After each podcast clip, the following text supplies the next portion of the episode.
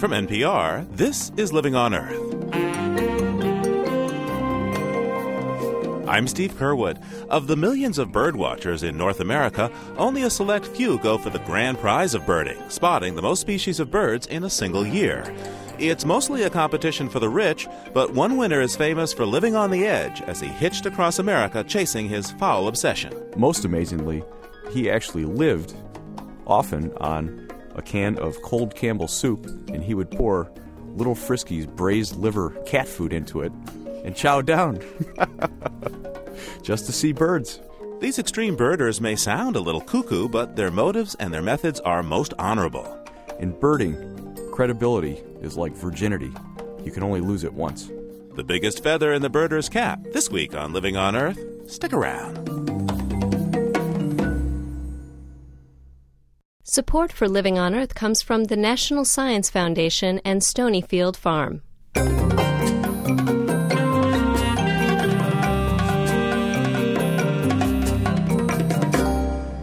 From the Jennifer and Ted Stanley studios in Somerville, Massachusetts, welcome to Living on Earth. I'm Steve Curwood. Step inside any sporting goods store, and chances are binoculars and birding guides aren't the first items you'll see on display. But as many in the birding circles would say, their hobby, and in some cases their obsession, deserves a trophy spot in the sporting world, especially if you're a birder who's been through a big year. Mark Obmascik is author of The Big Year, A Tale of Man, Nature, and Fowl Obsession. His book chronicles the race among three men to win the most competitive contest within the birding world, the North American Big Year. Mark, welcome. Hi. Now, I understand that the results of the Big Year are published every year in the American Birding Association's magazine, and as you write, it uh, what generates more gossip than uh, an eighth grade locker room. What exactly is the Big Year? Well, the Big Year is kind of the Super Bowl of birding. How many birds can you see north of the Mexican border? in a year, and you can use pretty much any means to go see them. People go out by car, by truck, by uh, helicopter, in some cases, mountain bike, and the idea is to just to chase a rumor of a rare species anywhere on the continent. A rumor of a rare species. Well, in, with the information revolution, uh, what's happened is there are places in North America where if a rare bird lands, it'll be on the internet within minutes. And there are literally hundreds, if not thousands, of people in the country who will chase them just for a chance to add it to their life list.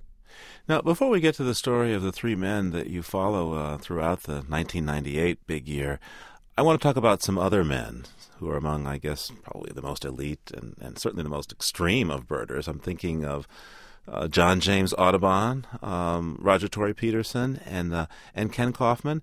Tell me, how did Audubon and Roger Tory Peterson set the bar for the big year?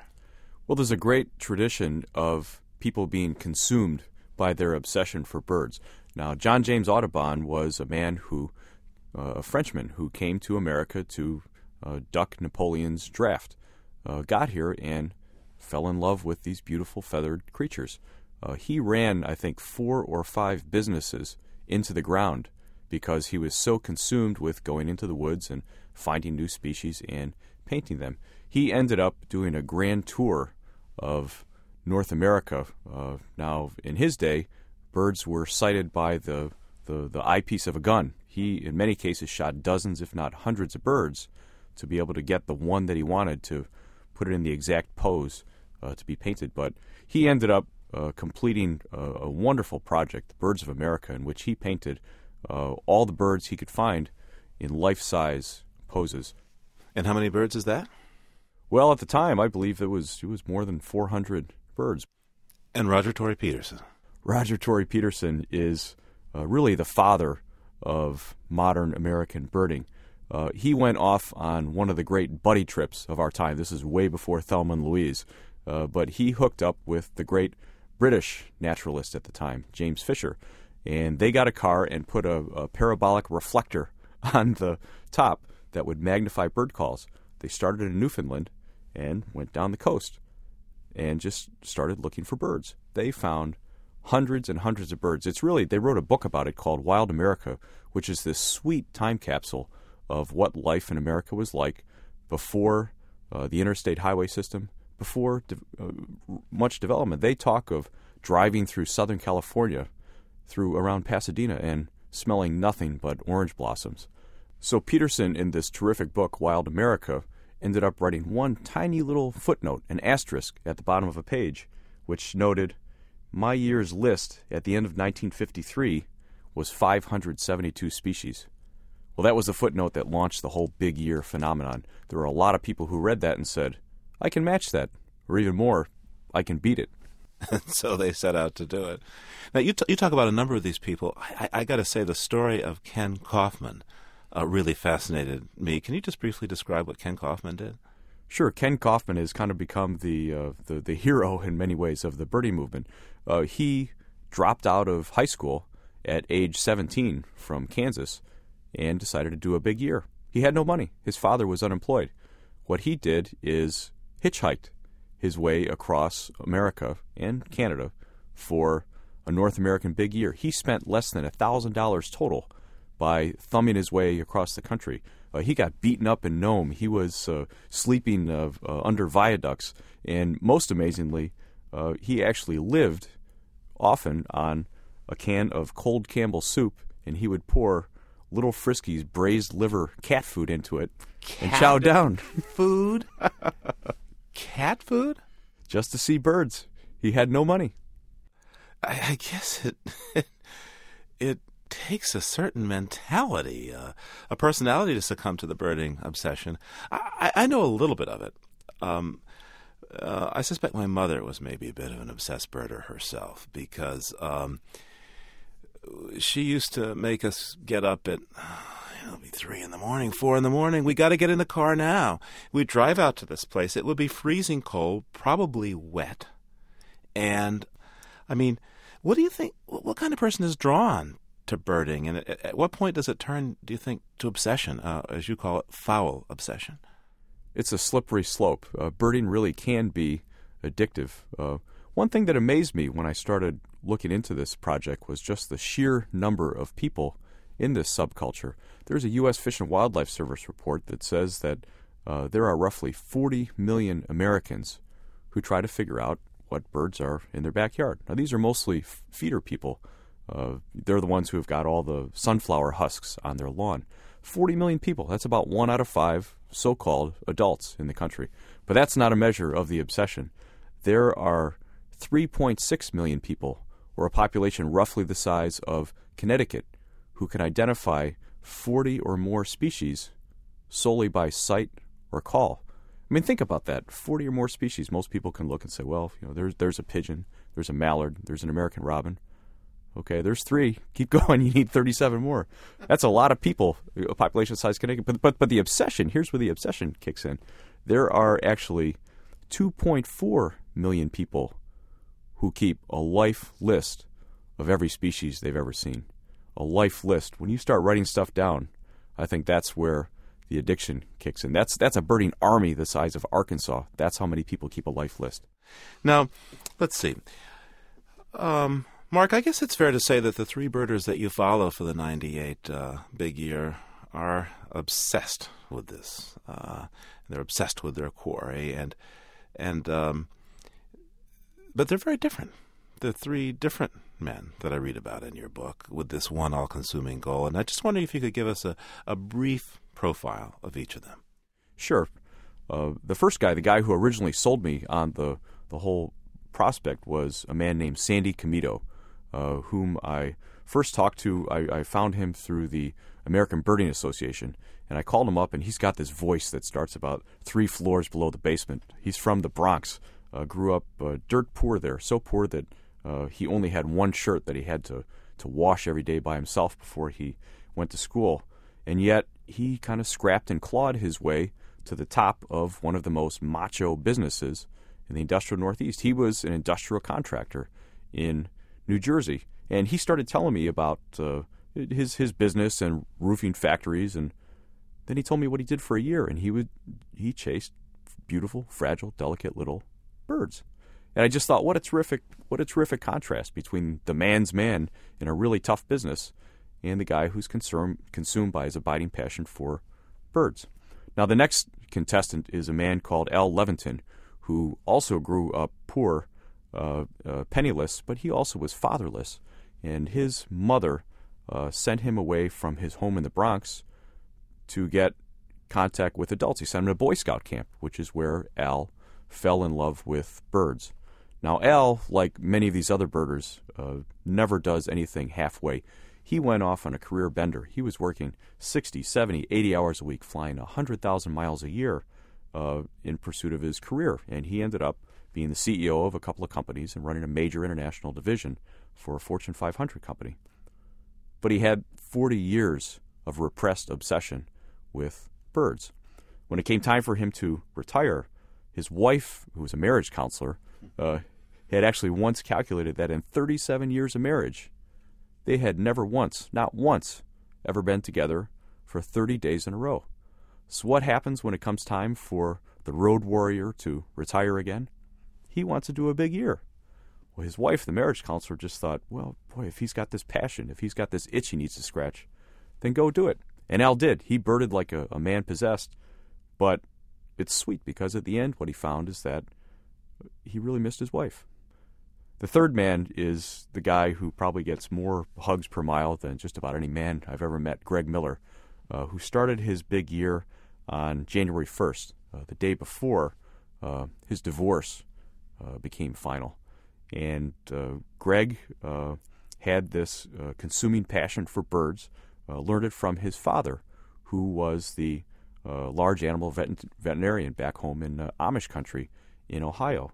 And what Greg did, I think, is use a, a big year as kind of a way to, to, to help recover uh, and build himself up after the, the despair of the divorce. And the really sweet thing was uh, he every night would call his father and say and, and do strategy about a big year. His father was, was sick and not able to uh, chase in the field as uh, Greg was able to. And so he would say, you know, Dad, there's a there's a, a, flamingo being seen in the Everglades. Now, should I use my cheaper advance tickets to go try to see the, the flamingo there? Or, oh no, there's a, a hummingbird is being seen in Gibsons, uh, British Columbia. Should I take the more expensive flight to go out there? So, so little by little, they they, they talked and, and really and built it back together. It was really sweet as well.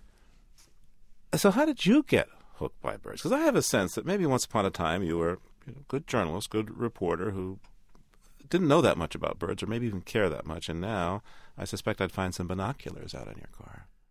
These guys sucked me in, I confess. Uh, I started this project mainly as being interested in obsession as a fun and pretty interesting thing to write about.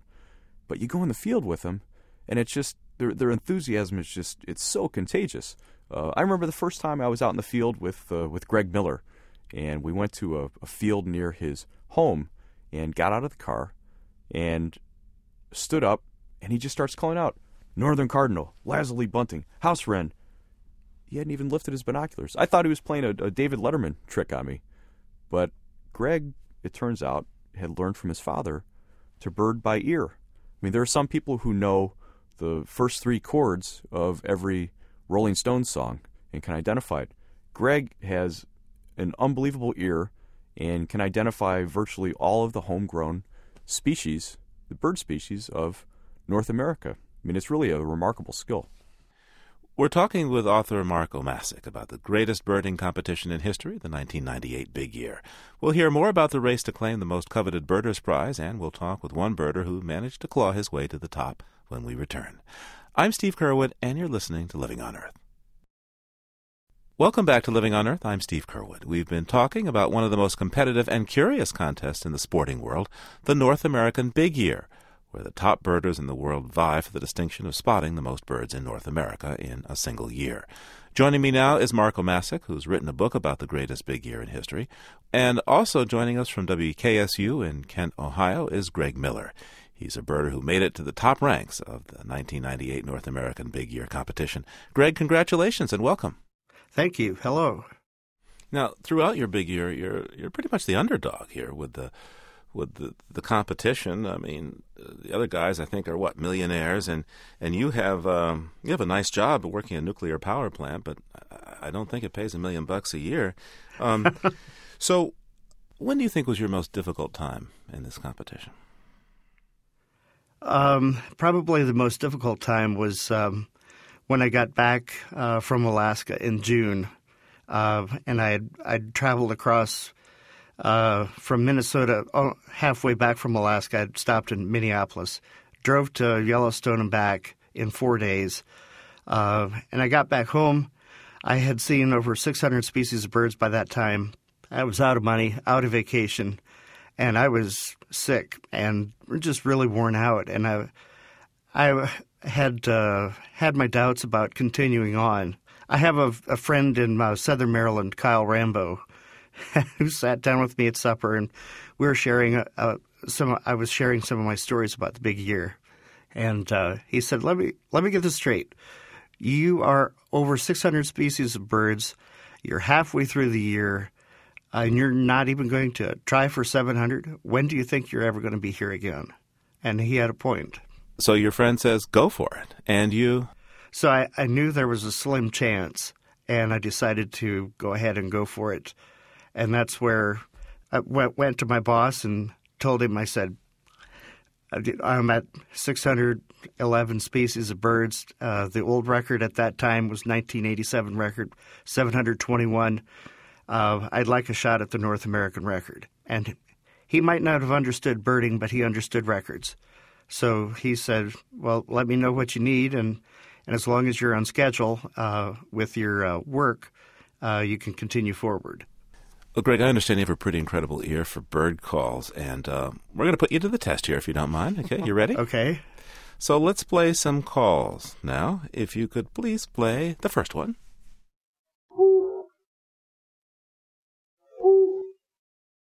Flammulated owl. You didn't even hear half the hoot before you answered. well, uh, that's one that uh, I, I've uh, listened to for a long time, and, and one that I had quite an experience with during my big year. Oh, really? What happened? Well, um, I was uh, with uh, Stuart Healy in southeastern Arizona, and we were at Cave Creek Canyon. And uh, it's inside a national forest, and you can't use tape recorded sound of of a bird to attract it there, especially owls, because they get a, there's a lot of birder traffic and they don't want to disturb the owls. Uh, so it was after dark. We waited about 45 minutes and had had not heard the flammulated owl at all. And I had with me an empty Lipton tea bottle, um, which I blew over the top of, just as a, a last resort thing, wondering if, if if it would work and I got a response out of out of the owl. Now, whether the owl thought it was an actual uh, toot or whether it was just frustrated or surprised to hear something like that, I don't know. But um, it called, and I was able to recognize the uh, its it, its very unique individual toots. All right, we're going to continue with our test now. Number two, please.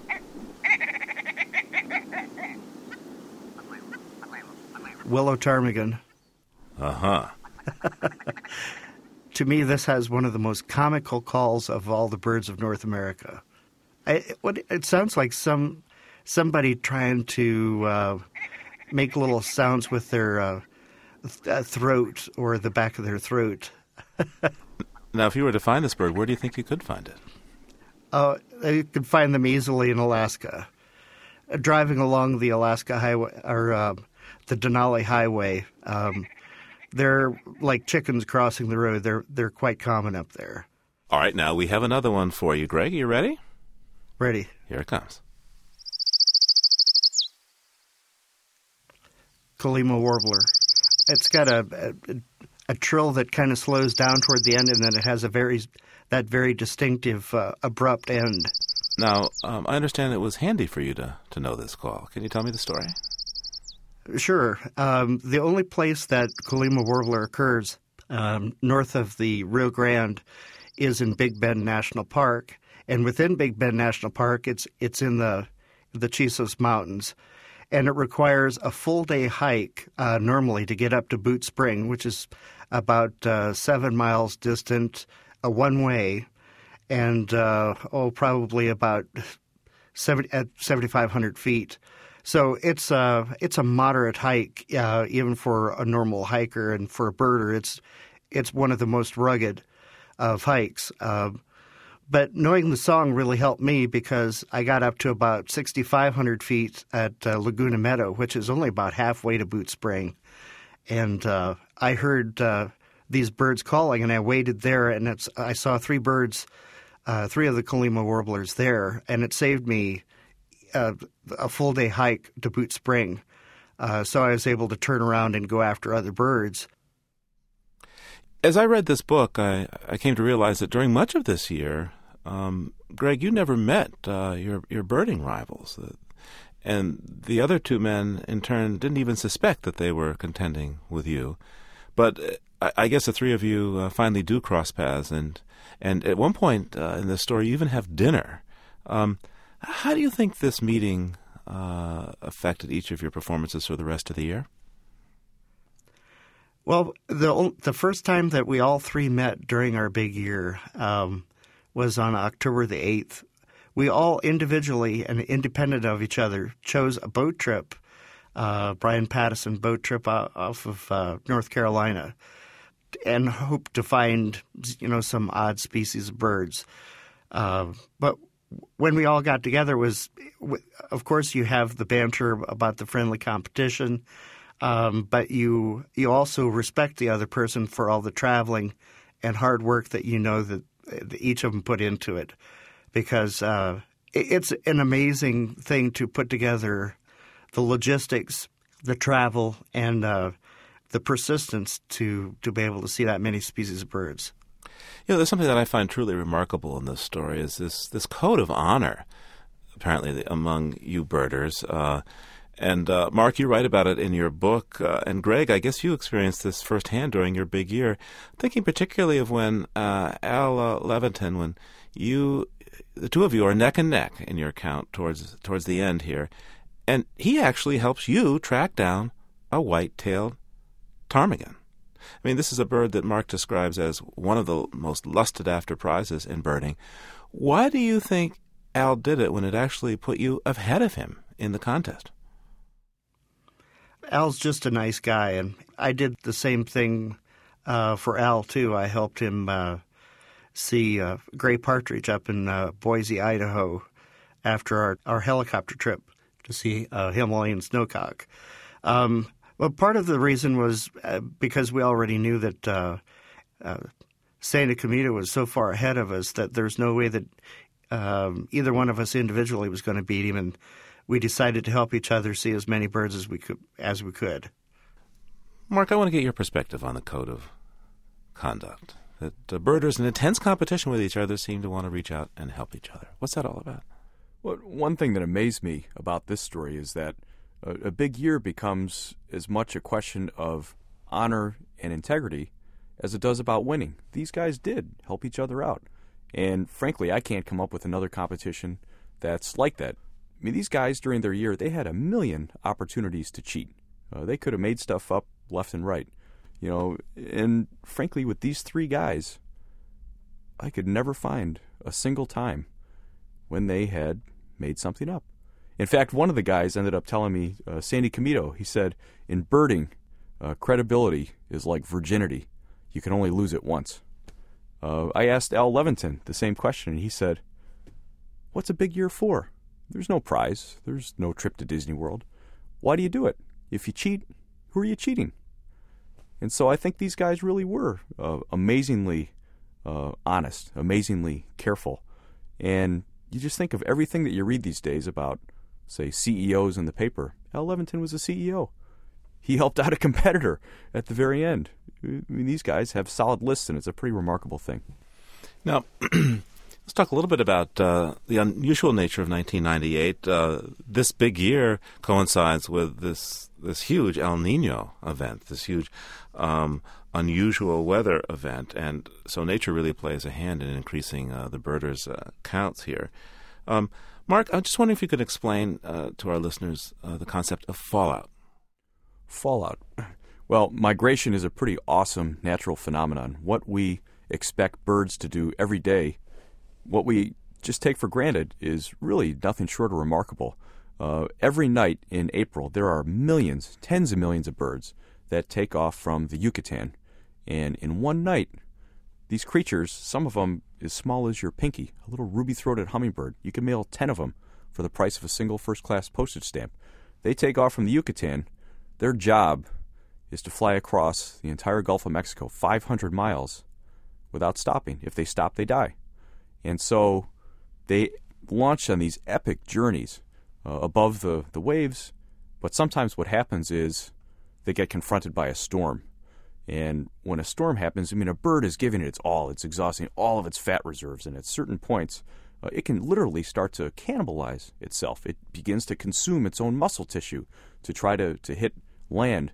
And what happens at a place like High Island, Texas, between Houston and Beaumont, which is really nothing more than a big clump of trees along the coast, these birds will literally fall out or drop like a hailstone from the heavens. The first sight of land that they have, these birds which are just teetering on the edge of death, uh, they just drop and they hit these branches of the trees, and suddenly there are, there are, there are privet bushes that look like uh, they're adorned with Christmas ornaments. I mean, there are summer tanagers and warblers and, and, and cardinals, and it's just it's a, it's a wonderful, beautiful, amazing sight.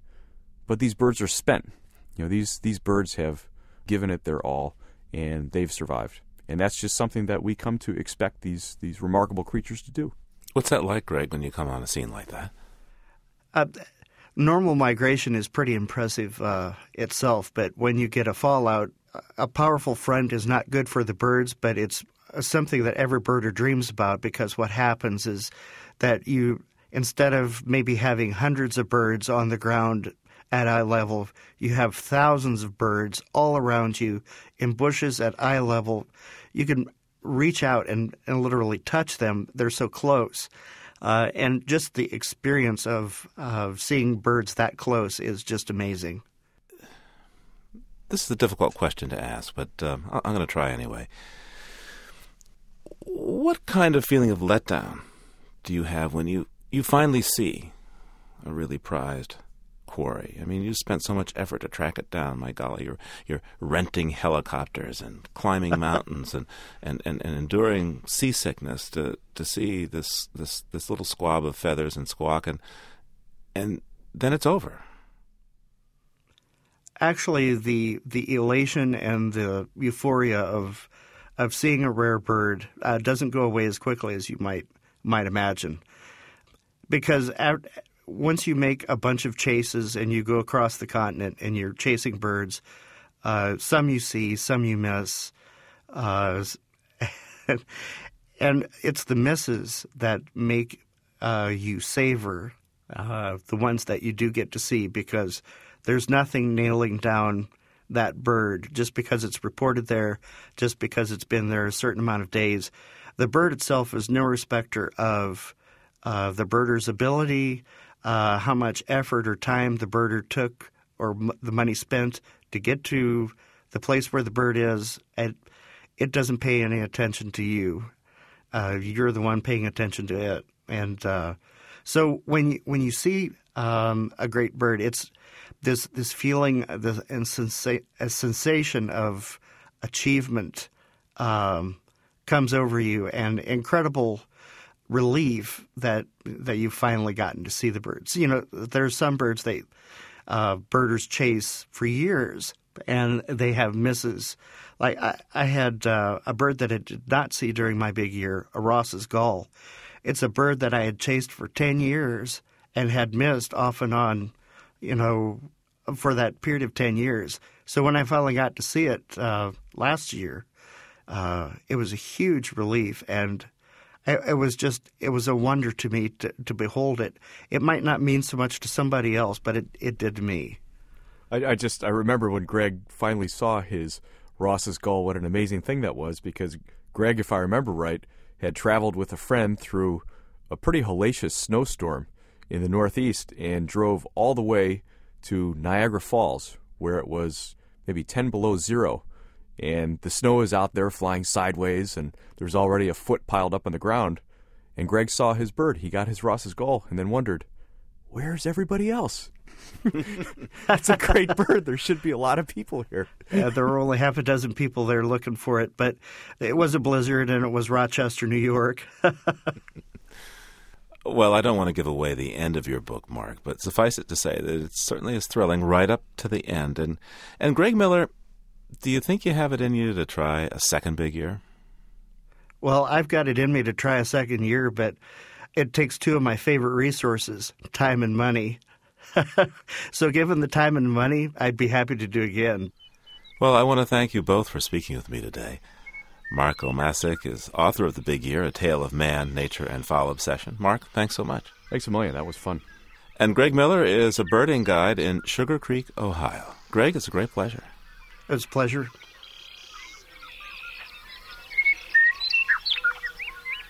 You can hear our program anytime on our website. The address is livingonearth.org. That's livingonearth.org. You can reach us at comments at loe.org. Once again, comments at loe.org. Our postal address is 20 Holland Street, Somerville, Massachusetts, 02144. And you can call our listener line at 800 218 9988. That's 800 218 9988. CDs, tapes, and transcripts are $15.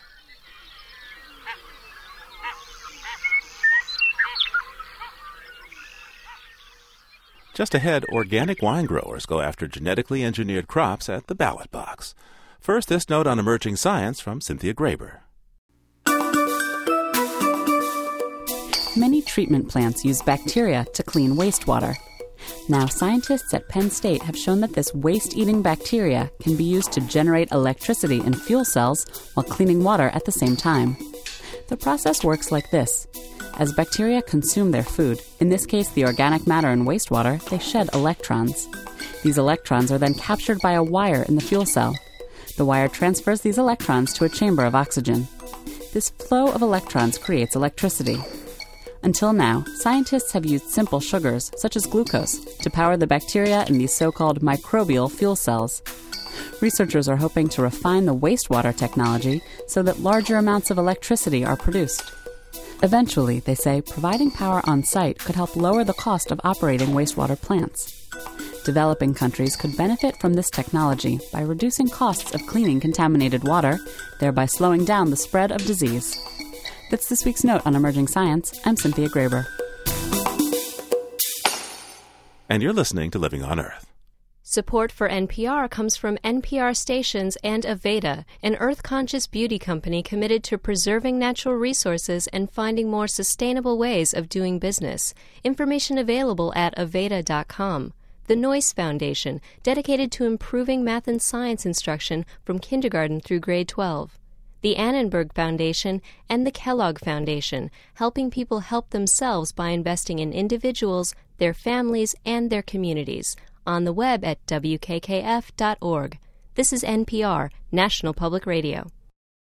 It's Living on Earth. I'm Steve Curwood, and coming up, the greening of final goodbyes. But first, March 2nd is a critical day in the Democratic race for president. Many congressional and Senate primary races are also determined on this Super Tuesday. At the same time, residents of a wine producing region on the North California coast decide whether they want their county officials to do something no local government has done before ban the planting of genetically engineered crops. David Johns reports from Mendocino County. Mendocino County is in a rugged area north of San Francisco carved with sweeping valleys blanketed in oak and redwood trees. The rough terrain attracts people with an appreciation for the outdoors, and Els Cooperrider is one of them. She lives with her husband in a one room cabin with no phone or electricity. By day, she works in the city of Ukiah, where she operates the nation's first certified organic brew pub and restaurant. You know, this is a microbrewery. Our son Brett, this is where he does all of his wonderful work. He makes 12, 13 different uh, lagers and ales here. A network of giant copper kettles, fermenters, and pipes crowd a corner of the pub. For their restaurant, the Cooperriders buy meat and eggs from local organic farmers. Els, who's a medical researcher by training, realized several years ago that there are no genetically modified crops yet in Mendocino County. She decided she wanted to keep it that way. When we rearrange the basic DNA of a host organism into which forcibly we have put totally foreign genes from a totally unrelated organism, we don't really know what the consequences are. So Cooperrider and friends drafted an initiative to ban the growing of genetically modified foods in Mendocino County. now called Measure H. Because organic agriculture is a growing industry in the county, she soon gained support from a number of organic growers. Like Paul Frey, who operates Frey Vineyards and Winery in Redwood Valley. He wants to preserve his special sense of Mendocino County. There's such a thing in wine and grape terminology called terroir, which is sort of a sense of place or the quality of the place and the type of foods that come out of that place. Each region is distinct and unique, and people look for that distinction. Frey and other organic growers believe GMO free status will give them a marketing advantage over Napa and Sonoma counties, especially when selling to places like Europe and Japan that don't want GMO wines. Some 3,500 of Mendocino County's 18,000 acres of farmland are certified organic. Wine grapes are the region's primary crop, and the industry is increasingly embracing the organic movement. Fetzer Vineyards, the largest winery in the county, announced it will soon use only organic grapes. Nobody is growing GMO grapes outdoors yet, but researchers are developing them in laboratories. If GMO grapes are ever planted in vineyards, they could cross pollinate with grapes in organic fields. Peggy Lemaux, a plant science specialist at UC Berkeley, says genetic contamination from GMOs is almost a certainty once they're outside. She demonstrates with a corn stalk in her lab. So, this is a corn plant, and if you tap it like this, you can see all the pollen coming down, hundreds of thousands of little pollen grains. And their job is to go down and hit a silk on the ear, which contains the female parts. And then you'll get the development of a, of a corn seed. So basically, there's no way, if this was on the border of Lake County and, and, and a wind came along, yeah, it's going to go. Yeah, that's what it was intended to do. That's what corn does best. Lemaux doesn't think this mixing would be harmful, and some Mendocino County wine growers don't either. Bill Crawford owns McDowell Vineyards in Hopland. He thinks proponents of Measure H are afraid of progress. Well, so anything you don't understand, you're going to be afraid of? I think that's hiding your head in the sand. Uh, there's a lot of things that we don't understand that you can't just shut the door to them. Crawford says he doesn't want to miss out on any benefits that may come from genetic engineering such as a cure for the dreaded grape plague known as Pierce's disease. And he points out Measure H won't apply to the whole county. For example, Indian lands. So I live right next to a reservation. That law will not pertain to a reservation, so I am banned from using it, but the reservation could use a GMO and I could get pro- cross pollinated. I mean, that's just crazy. Peter Bradford, president of the Mendocino County Farm Bureau, agrees that the county shouldn't be in the business of regulating GMOs. It would be like Mendocino County um, developing their own army or uh, you know their own highway tax system. It's totally superfluous. We have a government that does the job of regulation and let them do their job. The biotech industry badly wants to derail the measure. The DC based industry lobbying group CropLife America has funneled over $300,000 into the No on H campaign for radio spots like this one. Well, suppose some known crop threat like Pierce's disease. Yeah, that stuff is bad for the grape vines. Mm-hmm. Or another crop killer hits the county, mm-hmm. and some new biotech product is needed to control it. Yeah. Measure H would prohibit its use. Well, that doesn't make sense. A well financed ad campaign like this one quashed a recent effort in Oregon to require food labels for all genetically modified ingredients. But most people in Mendocino County seem to think this initiative, sponsored by a scientist and backed by a cadre of organic growers, will be a much closer vote. For Living on Earth, I'm Dave Johns in Ukiah.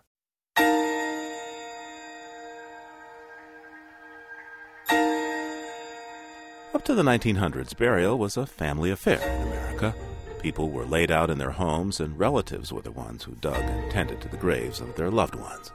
Today, funerals and cemeteries are the domain of big business, taking in an estimated $20 billion a year. Now, a South Carolina doctor is reviving old traditions and creating some new ones. Mitzi Rapkin reports.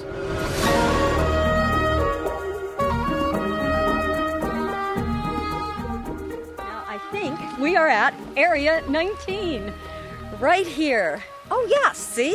There, there you go. Ken? That's us? That's our spot. What do you think? It sounds as if Babs McDonald and Ken Cordell are picking out a camping spot, but in fact, they are choosing where they want to be buried. After one visit, they were convinced Ramsey Creek Preserve in Westminster, South Carolina, was the place for them. Something has to happen to you after you die And this to me is just this is just the perfect answer. It's rare to hear someone so ebullient about their final resting place, let alone making the effort to drive two hours to hike there. As death transforms our bodies, Ramsey Creek is transforming the way burial can be done in America. Dr. Billy Campbell created the Memorial Preserve in an effort to bring an ecological sensibility to American cemeteries. I mean, I know a lot of people who want to go to a contemporary cemetery and hang out with the plastic flowers. I mean, there are some efforts being made to green up the contemporary cemetery, but what we're doing here is kind of a, is a ground up redesign of what a cemetery is. The Memorial Preserve is a bouquet of trees and indigenous plants. Campbell doesn't control the landscape, only the rules for burial. There are no embalmed bodies allowed at Ramsey Creek. People are buried in untreated, biodegradable containers, such as wood or cardboard caskets, cotton shrouds, or directly in the ground. Cremated remains may be scattered or buried there. If headstones are used, they must lie flat on the ground and be from the same geological strata as the preserve. For Babs McDonald, this is a refreshing option. I've always just wanted to be just put in the ground. I mean, it's not natural to be embalmed or to be put in a casket and all sealed up. In 2001, nearly two and a half million people died in America. While cremation accounts for 26% of that number, it leaves nearly 1.8 million bodies needing burial every year. Most of them will be embalmed, although it is not required by law except in rare cases. Embalming fluid contains chemicals such as formaldehyde, which is regulated as an air pollutant and toxic substance by the EPA. Cremation also causes pollution.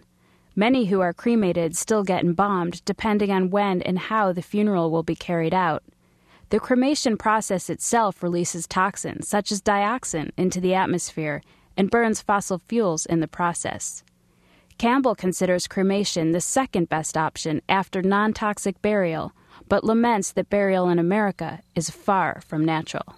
This whole idea of, of um, kind of the preserving the bodies with chemicals and putting them in boxes inside boxes under lawns that are meticulously groomed to keep nature out. Once it was um, alien to my core beliefs. It was almost like we were getting the bodies ready for some afterlife that we would you know, prepare, you know, dress people in their very best clothes and keep them like they're not dead or something. In America and Canada, embalming is the norm. Refrigeration can take its place, but many funeral homes do not have the capacity to hold more than a few bodies. Muslims and Jews are among the religious groups that already practice non toxic interment. Churchyards, family farms, and historic cemeteries have been the sites of non toxic burial for centuries. While Ramsey Creek's apparent novelty may be in resurrecting traditional ways, the core of Campbell's mission is more ambitious to save and restore land through ecologically sound burial. One of the things that I think is attractive about the idea of a memorial nature preserve is that people honor um, places of the dead. And in this setting, where we have people buried kind of throughout the woods, it makes it, I think, extremely unlikely that even 100 years from now or 200 years from now that, that anyone would want to come in here and put in a Walmart supercenter. With three ridge lines sloping downward to Ramsey Creek, there are a variety of habitats on the property. In the past, the land was both logged and farmed for cotton. Campbell has restored it to its original wetland, stands of hardwoods, and four shoals. Hiking through the preserve, the graves are barely recognizable. They blend into the forest floor like a decomposing leaf. You wouldn't think it's a grave. You would think that it's just some rocks laying here and a pile of dirt, you know. It's pretty with the vegetation. Bonnie Ramey buried her husband Charles here in 2002. His grave is an oval shaped mound ringed with rocks. Plants and flowers sprout from all sides. Ramey hikes through the preserve every week for peace and meditation. I like the concept of, you know, buying a place here and it saves the land. A lot of people around here just don't realize how fast the habitat's going.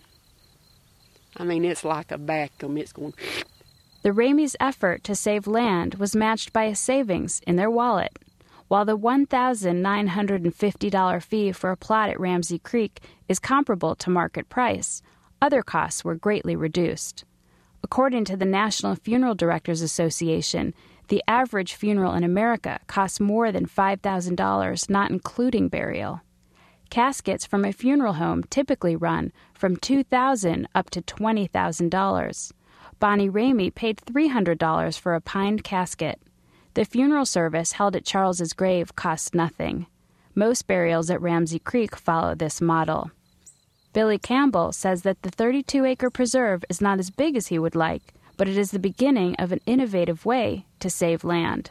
With what we're doing, we're finding that we attract people who never would give $1,000 for a nature preserve. We have found, for example, that we're getting far fewer um, motivated greens than we would have expected, and we're getting a lot more people so who want to be buried in their overalls because this is the way their granddaddy was buried.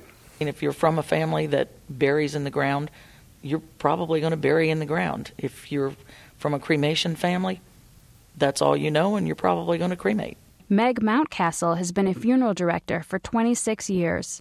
She co owns Mountcastle Funeral Home with her husband in Virginia. She recognizes that burial arrangements are a personal choice made in an ever expanding field of options. Campbell's contention that embalming fluid and caskets litter the earth is not lost on her, but she frames it differently. I don't want to say that there's not validity in it, but I don't think it's a concern as much as, as maybe they're saying. At least for me, it's not. But again, it's to each their own. There's plenty of room for every idea that's out there. And ideas there are. Bob Fells is the external chief operating officer and general counsel for the International Cemetery and Funeral Association. Today, we are seeing much more of an interest in personalized funerals, personalized burials, personalized uh, the memorialization concept. Uh, people do not want cookie cutter, you know, funerals. They want something that makes a statement about the, the decedent. Billy Campbell doesn't have any bones to pick with the funeral industry. He just sees the potential of another option. You know, if we just could get 10% of the public, of the boomer generation, to decide that they would uh, rather go with a memorial nature preserve, the amount of cash that could be used to save and restore land could make a tremendous difference. Ultimately, Campbell hopes to see a million acres of land across the United States set aside for memorial preserves. While Ramsey Creek is only a fraction of this, Campbell is working to create a similar project in California. For Living on Earth, I'm Mitzi Rapkin in Westminster, South Carolina.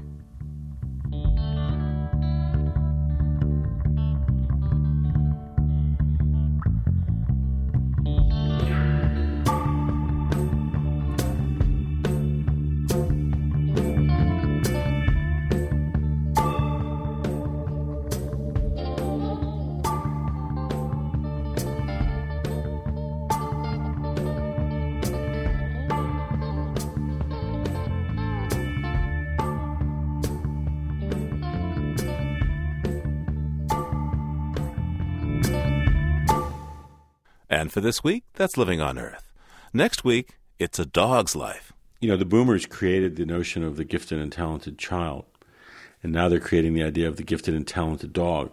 With dog custody at the heart of bitter divorce cases and vet bills into the thousands, some say we're going too far these days to please our pets. I, I don't know that I really have a professional opinion about dog yoga. I, I don't. It's Coddled Canines next time on Living on Earth. And between now and then, you can hear us anytime and get the stories behind the news by going to livingonearth.org. That's livingonearth.org.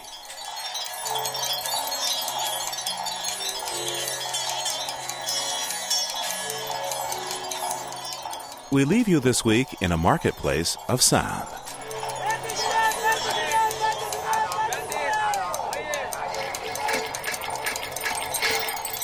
Hildegard Westerkamp recorded these street vendors of New Delhi and mixed their voices to reflect the rhythm of life in the Indian city.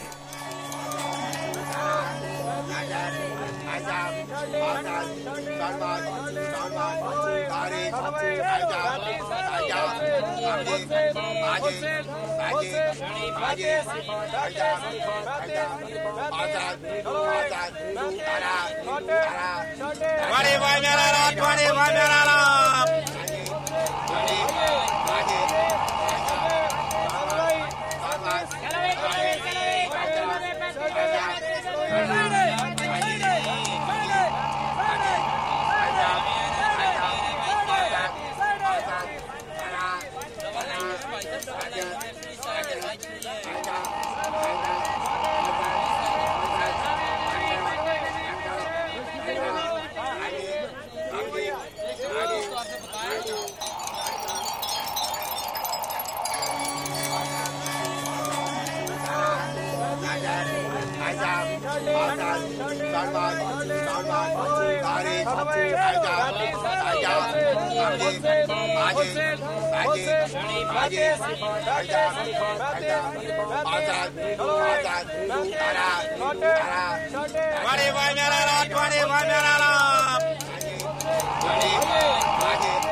Living on Earth is produced by the World Media Foundation. You can find us at livingonearth.org.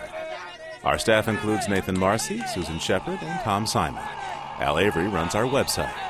Our interns are Christopher Bolick and Nal Terra. Special thanks to Ernie Silver. And thanks and a fond goodbye to engineer Aaron Bishop, who is heading off to the dot com world to become a producer. Allison Dean composed our themes. Environmental sound art, courtesy of Earth Ear. I'm Steve Curwood. Thanks for listening. Funding for Living on Earth comes from the National Science Foundation, supporting coverage of emerging science, and Stonyfield Farm, organic yogurt, cultured soy, and smoothies. 10% of their profits are donated to support environmental causes and family farms. Learn more at stonyfield.com. Support also comes from NPR member stations, the Ford Foundation for reporting on U.S. environment and development issues, and the Oak Foundation for coverage of marine issues. This is NPR, National Public Radio.